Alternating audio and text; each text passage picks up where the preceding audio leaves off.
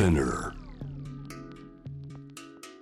グローバーがお送りしております。J-Wave Jam the Planet さあここからは海外在住のコレスポンデントとつながって現地の最新ニュースを届けてもらいましょ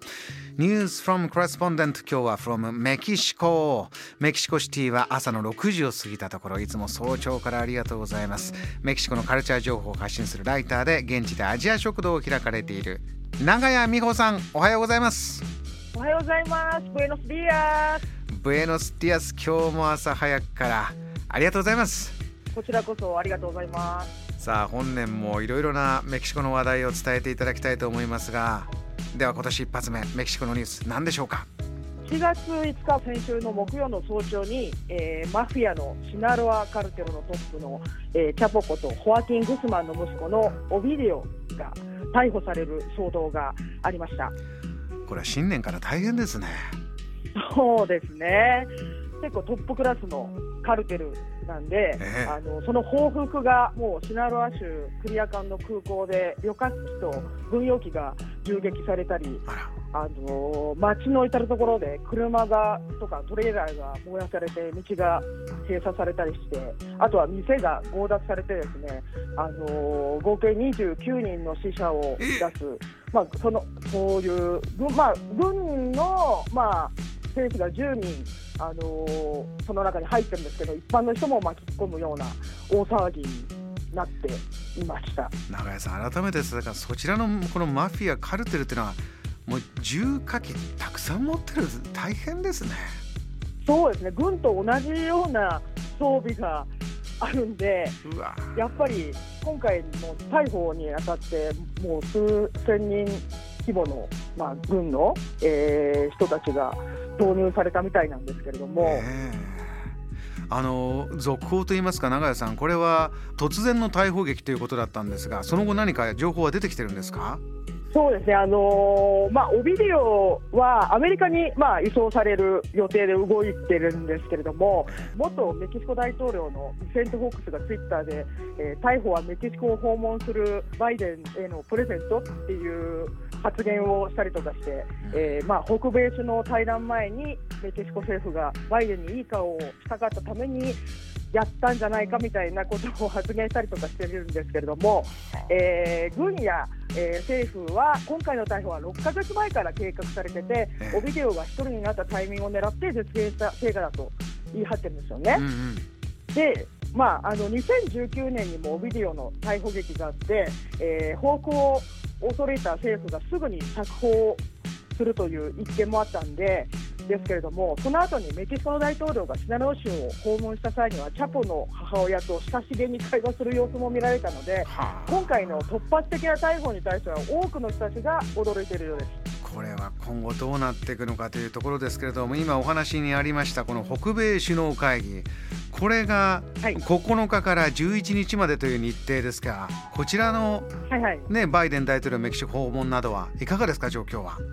あのちょうどうちのアジア食堂があるのがセントロ地区、ダウンタウンなんですけれども、そこに大統領府や外務省が集中してあるんで、もう周囲一帯が警戒態勢になって、道が閉まっちゃって、かなり営業妨害されてますね。大変なそれぐらいの警戒をしながらなんですねこういう1月5日にこういう騒動があってからのこういうことですもんね。そうですね。あのバイデン大統領が来た。そしてカナダトルドー首相も来た、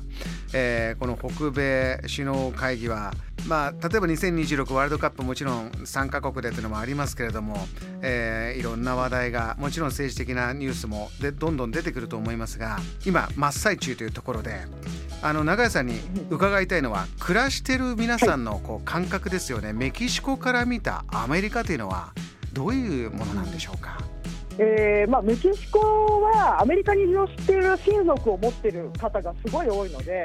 まあ、アメリカに関してはそれほどひどい風に見てないような気がしますね。まあ、というのも、まあ、アメリカにいる家族たちがメキシコの家族たちへ送金しているっていうのもこの国の経済を支えている部分がかなり大きいっていうのもあるんですけれどもええ。あの、まあ、アメリカ人のことをこちらのスラングでグリンゴって呼んでちょっとバカにするみたいな風潮もありますけれども実は結構憧れているようなところもあるような気がします。何か身近で感じることもあるんですか？そうですね、あのー、メキシコは、まあ、人種差別とか階級差別がひどいんですけれども、えー、欧米人に対しては、まあ、アメリカ人はお金を持ってるっていうのはすごく対応がいいっていうのも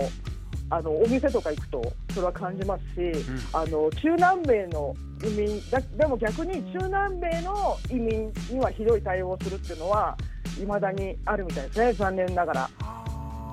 あの永井さんも食堂されてますけれどもいろいろなそういう飲食店とかでこう、ええ、やっぱそういうことになってるんだということも風景場面見たりもするんですか？そうですね。あのちょっと前にレストランのあるレストランのマニュアルで、まあ、欧米人を外から見えやすい手前の席に案内して、えー、現地人、まあ、メキシコ人や中南米系のお客さんは、まあ、外から見えづらい席に案内するっていうのでものすごい問題になったりとかしてるんですよね。でも実際にそういうことが本当に頻繁に行行われてるんでそれがちょっと問題だと思うんですけれども。あの今回の首脳会議で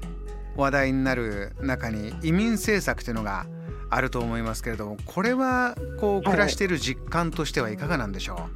そうですね。あのバイデン政権ではもう不法移民に関してかなり厳しくするようなんですけれども、えー、えー、まあ、メキシコ人がアメリカに行くのはすごい難しい状況なのにアメリカ人に対してメキシコはすごく緩くてそうなんですね、えー、現そうなんですよ。現在メキシコに住んでいるアメリカ人の8割以上が実は不法移民っていうのはすごい皮肉な話っていうかそうなんですか。そうなんですよ。でアメリカ人ってメキシコで簡単に不動産を購入できるんで、あのー、まあ、アメリカのね、まあ、そういうインフラとか、あのー、すごいインフレーションですごい物価高になって、はい、メキシコにわざわざ移住してくれる来る人たちがもうパンデミック以降すごい増えてるんですが、えー、建物をも